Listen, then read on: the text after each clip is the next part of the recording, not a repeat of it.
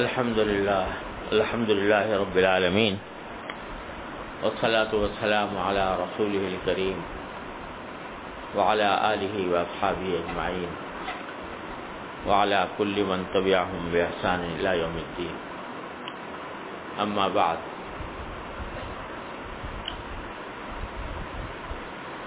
اللہ تبارک و تعالی نے جہاں روزوں کی فرضیت کا ذکر فرمایا ہے کہ یا ایوہ الذین آمنوا کتب علیکم الصیام کما کتب علی الذین من قبلکم۔ کہ ایمان والو، تمہارے اوپر روزے اسی طرح فرض کیے گئے ہیں جیسے کہ پچھلی امتوں پر فرض کیے گئے تھے۔ تو جہاں یہ فرضیت کا بیان ہے، تو وہاں اس روزوں کے ایک مقصد کا بھی بیان ہے کہ لعلکم تتقون۔ روزے ہم نے تم پر اس لیے فرض کیے تاکہ تمہارے اندر تقوی پیدا ہو۔ تقوی پیدا کرنے کے لیے ہم نے روزے فرض کیے۔ تو معلوم ہوا کہ روزوں کا جو اصل مقصد ہے، وہ بندے کے اندر تقوا کا حاصل ہونا ہے۔ تقوا کس کو کہتے ہیں؟ تقوا کے بہت ساری تعبیرات کی جا سکتی ہیں۔ بہت سارے انداز، مختلف اسالیب میں اس کی تشریح ہو سکتی ہے۔ لیکن حاصل سب کا یہ ہے کہ ایک فکر پیدا ہو جائے انسان کے اندر اپنی اصلاح۔ ایک فکر پیدا ہو جائے، ایک خلش پیدا ہو جائے اور جب کوئی کام کر رہا ہو تو اس کے دل میں یہ کھٹک آ جائے کہ میرا یہ کام اللہ جل جلالہ کی رضا کے مطابق ہے یا نہیں؟ کہیں آپ کی رضا کے خلاف تو نہیں ہے، آپ کو آپ کی ناراضی کا سبب تو نہیں ہے۔ یہ فکر پیدا ہو جانا اس کا نام تقوا تو معلوم ہوا کہ روزوں میں بات یہ نہیں ہے کہ مہینے بھر کے لیے ہم روزے رکھ کے اور چھٹی ہو گئی۔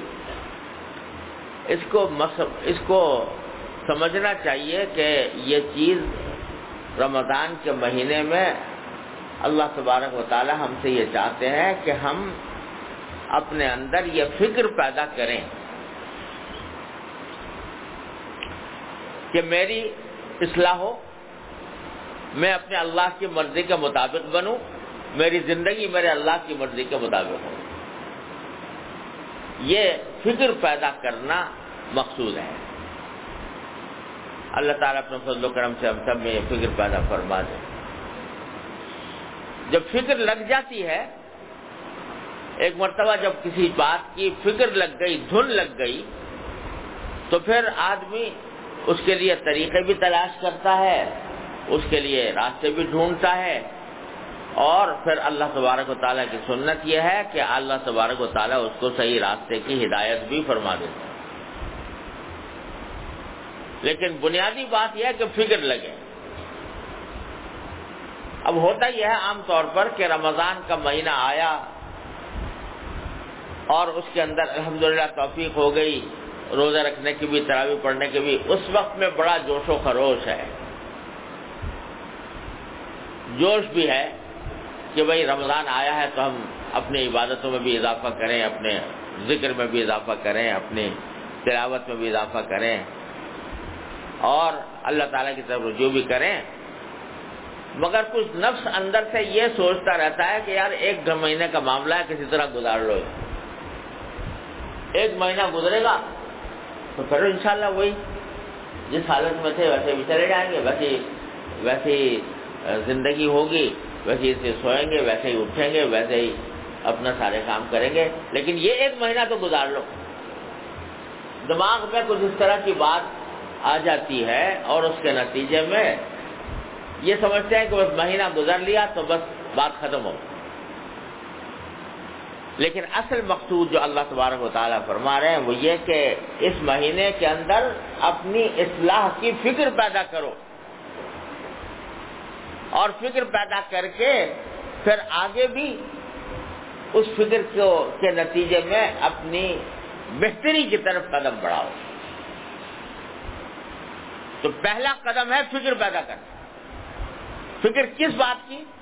فکر اس بات کی کہ میری زندگی جو گزر رہی ہے وہ آیا ٹھیک گزر رہی ہے غلط ہو رہی ہے؟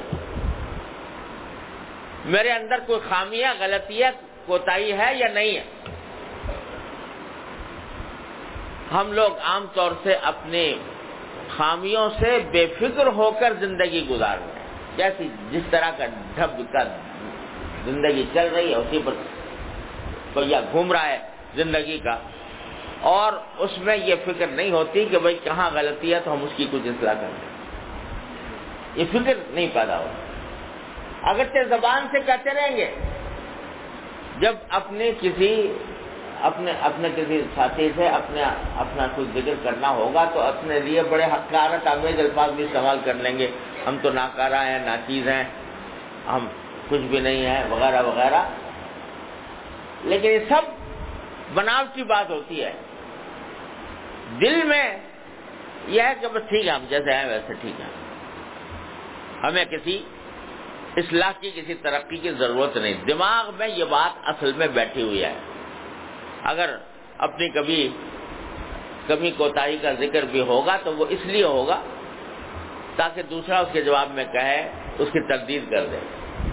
کہ نہیں جی ماشاءاللہ آپ تو بہت اونچے آپ کے تو کہنے کیا ہے؟ اس لیے ہو رہا ہے۔ ورنہ ورنہ دیکھ لو کہ اگر کوئی آدمی آپ نے اپنے آپ کی وہ اپنے آپ کو ناکارہ کہہ رہا ہے کہ ہم سے کچھ بن نہیں پڑتا، ہم اصلاح کے محتاج ہیں، ہم ویسے ہیں اور ہم ناکارہ ہیں، ناچیز ہیں۔ دوسرا اگر اس کے جواب میں کہتے ہیں کہ ہاں بے شک واقعی آپ واقعی ایسے ہی ناکارہ ہیں، ایسے ناچیز ہیں۔ کیا ہوگا؟ کہ اس سے دل کی کیفیت کیا بنے گی؟ اگر دوسرا یہ کہہ دے۔ تو پتا چلا کہ یہ سب ایسی بناوٹی باتیں ہو رہی ہیں، ناکارہ، ناچیز کہنے لیکن حق میں دل میں یہ بات بیٹھی ہوئی کہ ہم تو بڑے، بس ٹھیک ٹھاک ہیں۔ ہمیں کسی ترقی کی ضرورت نہیں، ہمیں کسی اصلاح کی ضرورت نہیں۔ اب جب بیمار کو یہ اپنی بیماری کا احساس ہی نہ ہو، سرے سے۔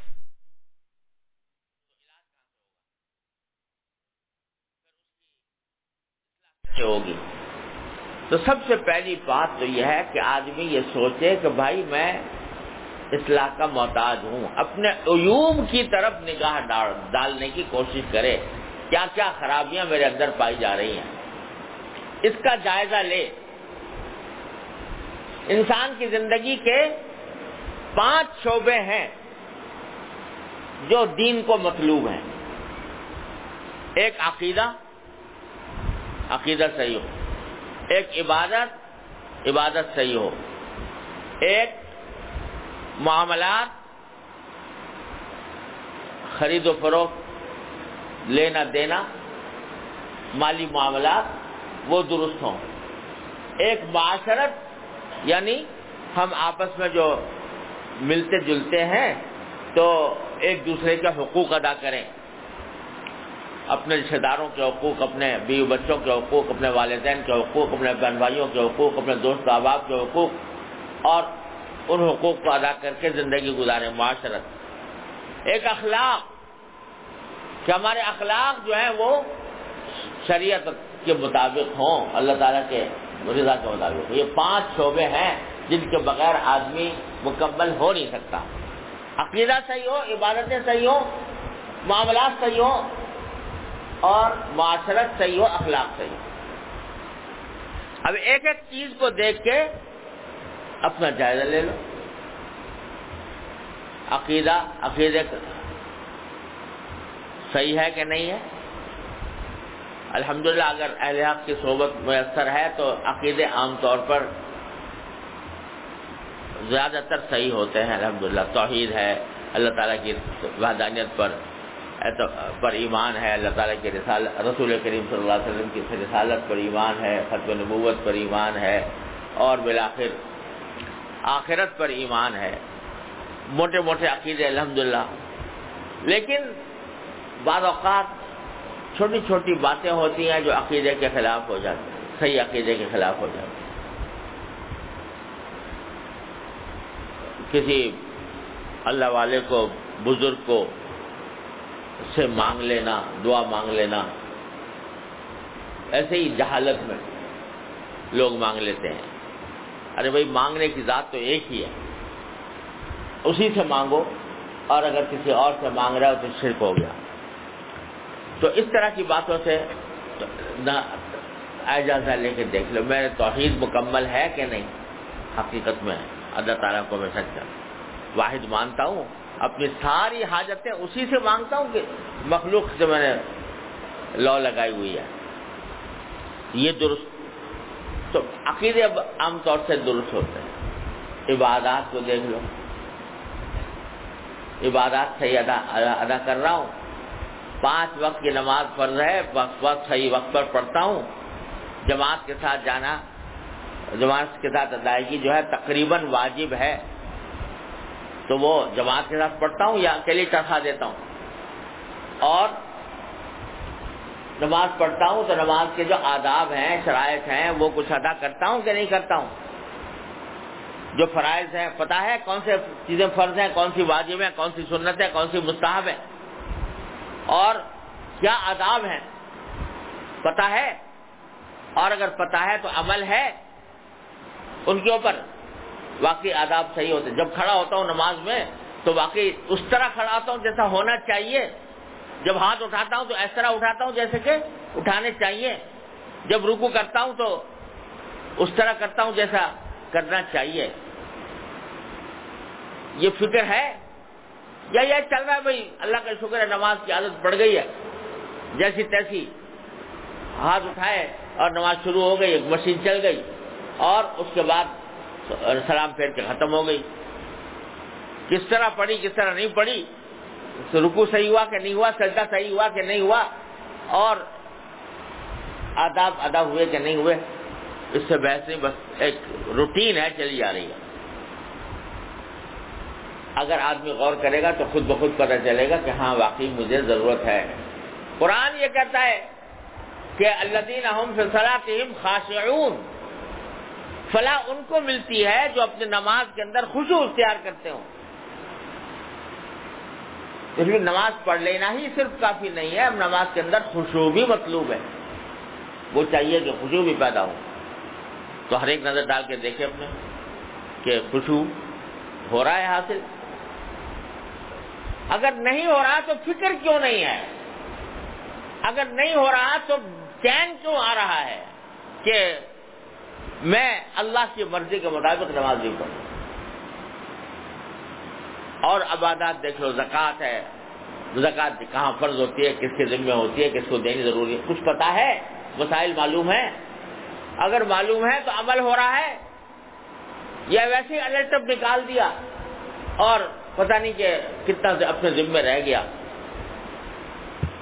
تو عبادات میں آدمی اپنا جائزہ لے کے دے پھر معاملات میں جب میں خرید و فروخت کرتا ہوں، شریعت کے مطابق کرتا ہوں جب میں کسی سے کوئی مالی معاملہ کرتا ہوں تو شریعت کے مطابق کرتا ہوں۔ شریعت نے یہ کہا ہے کہ جو اگر تمہارے درمیان کوئی ادھار کا معاملہ ہوا ہو تو لکھ لیا کرو۔ یہ کیوں کہا؟ اس لیے کہا تاکہ معاملات صاف رہیں، کوئی الجھن اس میں نہ ہو اور کل کو جھگڑے جھگڑے پیدا نہ ہو تو کیا جب میں کسی سے معاملہ کرتا ہوں، چاہے اپنے باپ بیٹے ہی سے کیوں نہ ہو تو وہ معاملہ میرا صاف ہوتا ہے، واضح ہوتا ہے کہ نہیں ہوتا؟ معاشرت میں جب میں اپنے بیوی بچوں سے، اپنے بہن بھائیوں سے، اپنے عائز و اقارب سے، اپنے دوست احباب سے ملتا ہوں، تو کیا سنت کے مطابق میں سنت کے مطابق ملتا ہوں اور معاملہ ان کے ساتھ تعلق سنت والا کرتا ہوں یا نہیں؟ حدیث میں رسول کریم صلی اللہ علیہ وسلم نے فرمایا کہ تم اپنے کسی بھائی کے ساتھ خندہ پیشانی سے مل لو، یہ بھی صدقہ ہے۔ تو جب میں کسی سے ملتا ہوں تو واقعی خندہ پیشانی سے ملتا۔ جیسے ہی منہ چڑھا کے مل لیتا ہوں۔ تو غرض کوئی شعبہ ایسا نہیں ہے جس میں اگر آدمی غور کرے تو اپنی غلطیاں نظر نہ آئیں۔ اخلاق اخلاق اخلاق کیا ہے؟ کہ آدمی کے اندر توازو ہو، تکبر نہ ہو، آدمی کے اندر اخلاص ہو، ریاکاری نہ ہو، آدمی کے اندر دوسرے کے لیے خیر خائی ہو بغض نہ ہو، حسد نہ ہو، یہ اخلاق ہے۔ تو کیا میرے اخلاق واقعی اس پیمانے پر پورے اترتے ہیں؟ اگر نہیں ہے تو پھر فکر ہونی چاہیے کہ میری میری یہ غلطیاں جو ہیں یہ دور ہوں اور اللہ تبارک و تعالیٰ کے رضا کے مطابق میری زندگی گزرے۔ سب سے پہلا قدم فکر پیدا کر اس رمضان کے مقاصد میں ایک بڑا مقصد یہ ہے کہ آدمی کے اندر یہ فکر پیدا ہو کہ میری کسی طرح اصلاح ہو، میرے عیب دور ہو جائے یا الذین آمنو علیکم انفسکم۔ قرآن کریم فرماتا ہے، اے ایمان والو، اپنی خبر لو۔ اپنی خبر لو کے معنی اپنے حالات کو دیکھو، اس میں کیا چیز قابل اصلاح ہے، کیا نہیں ہے۔ جو قابل اصلاح ہے، اس کی فکر میں پڑو کہ اس کو کیسے کروں، اصلاح کیسے کروں۔ علیکم انفسکم۔ آج ہماری صورتحال عام طور سے یہ ہے اللہ ماشاء اللہ کہ دوسرے کا عیب تو فوراً نظر آ جائے گا۔ دوسرے کا عیب فوراً نظر اس کی تحقیق کی ضرورت نہیں کہ باقی وہ عیب ہے یا کچھ اور بات ہے، کوئی عذر ہے۔ اس کو اوپر عیب لگانے میں، اس کی مذاق اڑانے میں، اس کے اوپر طنز کسنے میں، اس کی برائی کرنے میں کسی تعمل کی ضرورت نہیں۔ تحقیق کی بھی ضرورت ایک کان میں پڑ گئی کہ فلاں نے یہ کام کیا تھا۔ یہ اچھا اچھا موضوع ہاتھ آ گیا مجلسیں گرم کرنے کا۔ اور مجلسیں گرم ہو رہی ہیں، دوسرے کے مردار گوشت کھا کر، اس کی قیمتیں کر کر کے۔ اور قیمت ہی نہیں، کیونکہ تحقیق نہیں، لہذا بہتان، الزام، تراشیاں۔ فلاں اتنا پیسے کھا گیا، فلاں نے یہ کر لیا فلاں نے یہ کر لیا دوسرے کی برائی اور دوسرے کا عیب پکڑنے میں بہت تیز ہیں ہم لوگ۔ اور ہماری زبانیں خوب چلتی ہیں اس کام کے دماغ بھی خوب چلتا ہے۔ دماغ سے خود بخود اس میں ایک طرح کی بات پتہ چلی، اس کے اوپر دس ردے لگا دیے اپنے اپنے سوچ سے اپنی طرف سے۔ الحاظ باللہ۔ یہ پتہ نہیں کہ یہ جو اپنی طرف سے ردے لگا رہے ہو، یہ بہتان ہے، غیبت الگ ہے اور بہتان الگ ہے۔ اور قیامت میں جب پکڑ ہوگی تو سب چھٹی کا دودھ یاد آ جائے گا کہ یہ کیا ہم نے کسی کے بارے میں کیا سوچا تھا اور کیا اس کے بارے میں ہم نے کیا الفاظ استعمال کیے تھے۔ تو دوسروں کا عیب پکڑنے میں تو ہم بڑے تیز ترار ہیں اس کا ذکر کرنے میں بھی تیز ترار ہے۔ لیکن اپنے بھی تو دیکھ لو بھائی۔ دوسرے کا قرآن کہتا ہے، لا منزلہ ادا گئی تم اگر کوئی دوسرا گمراہی کے راستے پر جا رہا ہے، وہ تمہارا نقصان نہیں پہنچائے گا۔ اگر تم خود راستے پر ہو تو۔ اس کا عمل تم سے تو نہیں پوچھا جائے گا۔ یہ جو تم مسجد آ رہی مسجدوں میں دوسروں کے تذکرے کر رہے ہو اور تقریبتیں کر رہے ہو۔ اپنی طرف سے بہتان لگا رہے ہو، تو مرنے کے بعد تم سے نہیں پوچھا جائے گا کہ اس نے اگر غلط کام کیا تھا تو تمہیں، تم خدا بھگتو لا ضرور منز اللہ جو گمراہی کے راستے پر گیا وقتوں میں نقصان نہیں پہنچائے تم سے تو تمہارے بارے میں سوال ہوگا۔ تم کیسے تھے؟ اور تم نے کیسا کیا عمل کیا تھا؟ تو اس کی فکر کرو کہ تم سے سوال ہوگا۔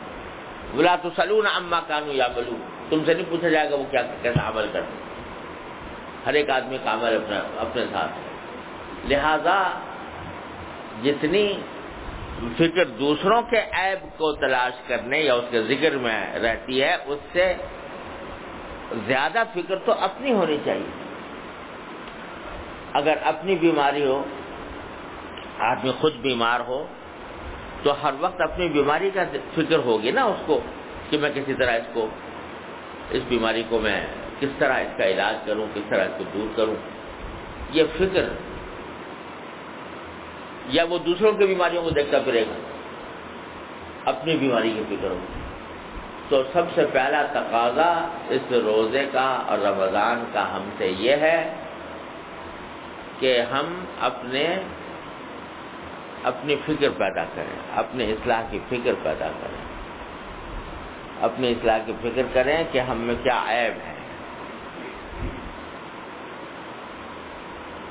اپنے جب ایک مرتبہ یہ فکر پیدا ہو جائے گی تو پھر راستے کھلیں گے۔ ایک مرتبہ دل سے سوچ لو، زبان سے تو کہتے ہیں، ہم تو گناہوں کے پتلے ہیں، ہم تو ایپ کو بلندے ہیں۔ زبان سے کہتے ہیں، نہیں کہتے؟ کہتے ہیں، مگر دل سے نہیں کہتے۔ ایک مرتبہ دل سے کہتے کہ ہمارے اندر کتنے خطائیں ہیں، ہمارے اندر کتنی غلطیاں ہیں۔ اس کو دل سے سوچ لیں جب یہ سوچ لیا تو پہلا قدم الحمدللہ درست ہو گیا کہ اب اصلاح کی کچھ خیال پیدا ہو گیا۔ اب اللہ تعالیٰ سے مانگ لو۔ پہلے سب پہلا قدم یہ ہے، پہلے تصور کرو کہ ہمارے اندر پتہ نہیں کتنی خرابیاں ہیں، کتنی غلطیاں ہیں، کتنے امور قابل اصلاح ہے۔ خدا جانے ہمارے اندر کیا کیا عروب پائے جاتے ہیں۔ اب ایک مرتبہ سچے دل سے بارگاہ الہی میں حاضر ہو جاؤ یا اللہ، میں نے سوچا، اب تک تو میں غفلت میں پڑا ہوا تھا۔ میں نے سوچا اور کیا، تو دیکھا تو اب میرا تو بہت حالت خراب ہے۔ میرے اندر بہت عیوب ہیں۔ نہ میری عبادتیں صحیح ہو رہے طریقے سے انجام پا رہی ہیں۔ نہ میرے معاملات آپ کی مرضی کے مطابق ہیں، نہ میری معاشرت نبی کریم صلی اللہ علیہ وسلم، صلی اللہ علیہ وسلم کی سنت کے مطابق ہے، نہ میرے اخلاق مجلہ مصفہ ہے یا اللہ، میں تو پتہ نہیں کیسے کیسے عیوب میں مبتلا ہوں۔ اے اللہ، میں آج سے ارادہ کرتا ہوں کہ اپنی اصلاح کی فکر کروں گا۔ اے اللہ اپنے رحمت سے مجھے اس کی صحیح راہ سجا دیجیے۔ اس کا صحیح طریقہ سجا دیجیے۔ اے اللہ، اپنے عیوب پر مطلع فرما دیجیے اور ان عیوب کو ازالہ کرنے کی جو صحیح تدبیر ہے، اے اللہ، وہ دل میں ڈال دی۔ خوب مانگو اللہ میاں۔ اللہ میاں سے خوب مانگو۔ ہمارے حضرت والا فرمایا کرتے تھے، اللہ تعالیٰ ان کے درجات بلند فرمائے۔ فرمایا کرتے کہ ارے میاں، تم اللہ میاں سے باتیں کیا کرو۔ یعنی دعا جو ہے نا اللہ میاں کچھ غیر ہے کوئی؟ کوئی اجنبی ہے اللہ تو اپنا ہی ہے نا؟ اپنے ہی خالق ہے اپنے ہی مالک ہے اپنے ہی سارے مشکل کشا ہے اپنے حاجت روا ہے سب کچھ ہمارے وہی ہیں۔ تو تکلف بند برتا کرو اللہ میاں سے، بلکہ اللہ میاں سے باتیں کیا کرو۔ یا اللہ، میں سل گیا ہوں اس مصیبت میں۔ اپنے رحمت سے نکال دیجیے یا اللہ، آپ کے قبضہ قدرت میں ہے، آپ نکال دیجیے ہمارے یہاں اللہ میں سے کہہ دیا کرو کہ یا تو مجھے نکال دیجیے اس سے ورنہ مجھے اب مجھ سے مواخذہ نہ فرمائیے گا۔ مجھ سے میری گرفت نہ فرمائیے گا۔ اللہ میاں، میں آپ کا بندہ ہوں۔ آپ نے مجھے پیدا کیا۔ آپ نے مجھے، آپ میرے سب کچھ آپ ہی ہیں۔ تو یا تو مجھے نکال دیجیے ان بلاؤں سے اور ان بیماریوں سے اور میری اصلاح کر دیجیے۔ ورنہ آخرت میں مجھ سے معافذہ نہ فرمائیے۔ آپ، میں آپ دے دوں کرتا ہوں اپنے آپ کو۔ اللہ تو بندہ جب اپنے اللہ میاں سے ایسا ایسا رابطہ پیدا کر لیتا ہے نا کہ وہ میرے ہیں، میں ان کا ہوں۔ تو لہذا میں، مجھے میرے اور ان کے درمیان کوئی تکلف کا پردہ حائل نہیں۔ تکلف کا پردہ حائل نہیں۔ میری جاری حاجت میں اپنی ان کے سامنے پیش کرتا ہوں اور سب سے بڑی حاجت میری یہ ہے کہ میری اصلاح ہو جائے، میرے عیوب دور ہو جائے، میری زندگی ان کی رضامندی کے مطابق ہو۔ تو بھائی، اللہ تبارک و تعالیٰ اپنی رحمت سے اس کی ہم سب کو توفیق عطا فرما دے۔ حاصل خلاصہ یہ کہ سب سے پہلے اصلاح کی کیا؟ اصلاح کی فکر۔ اصلاح کی فکر کے لیے اپنے عیوب کا اقرار دل سے، زبان سے نہیں، دل سے۔ اور پھر اللہ تعالیٰ کے حضور اپنی ساری، سارا کچا چٹا ان کے حضور پیش کر دینا۔ کہ اللہ میں ایسا ہوں، میں ایسا ہوں، مجھ سے نہیں بن پڑ رہا، آپ اپنے رحمت سے مجھے صحیح راستے پر ڈال دیجیے پھر دیکھو کیا ہوتا ہے۔ روز کرو یہ کام۔ روز اللہ تعالیٰ کی بارگاہ میں یہ ارزداش پیش کرو۔ روز اللہ تعالیٰ کی بارگاہ میں یہ مناجات کرو۔ وہ محروم فرما دیں گے، دھتکار دیں گے بگا دیں گے کہ تم غلط مانگ رہے ہو میں نہیں مانتا تمہیں اس طرح دھتکار کے چھوڑ دیں گے۔ ارے وہ کریم کی بارگاہ ہے۔ ارے وہ ہمارے خالق و مالک کی بارگاہ ہے۔ وہ ہمارے پروردگار کی بارگاہ ہے۔ وہ اس طرح نہیں دھتکارا کرتے۔ بندے کو تو جب بندے کو وہ کہتے ہیں کہ بندہ جب میری طرف ایک قدم بڑھتا ہے، میں دو قدم بڑھ کے جاتا ہوں۔ وہ اگر چل کے آتا ہے تو میں دوڑ کر جاتا ہوں اس کے پاس۔ لہذا وہ مایوس نہیں کریں گے، وہ رد نہیں فرمائیں گے۔ مگر ایک مرتبہ سچے دل سے مانگ لو یہ بات۔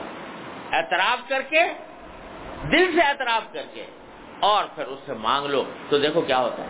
اللہ تبارک و تعالیٰ اپنی رحمت سے انشاءاللہ راستے کھولیں گے اور اللہ تعالیٰ اصلاح فرمائیں گے۔ اللہ تعالیٰ اپنی رحمت سے اپنے فضل و کرم سے مجھے بھی اور آپ کو بھی سب کو اس کی توفیق عطا فرمائے۔ اور اس رمضان کے جو ساعت باقی ہے اللہ تبارک و تعالیٰ اس کو ہمارے لیے اصلاح کا ذریعہ بنا دے۔ اپنی رضا کی زندگی تک، اللہ کی رضا کی زندگی تک پہنچنے کا ذریعہ بنا دے۔ وصلی اللہ تعالیٰ علی خیر خلقی محمد علیہ وسلم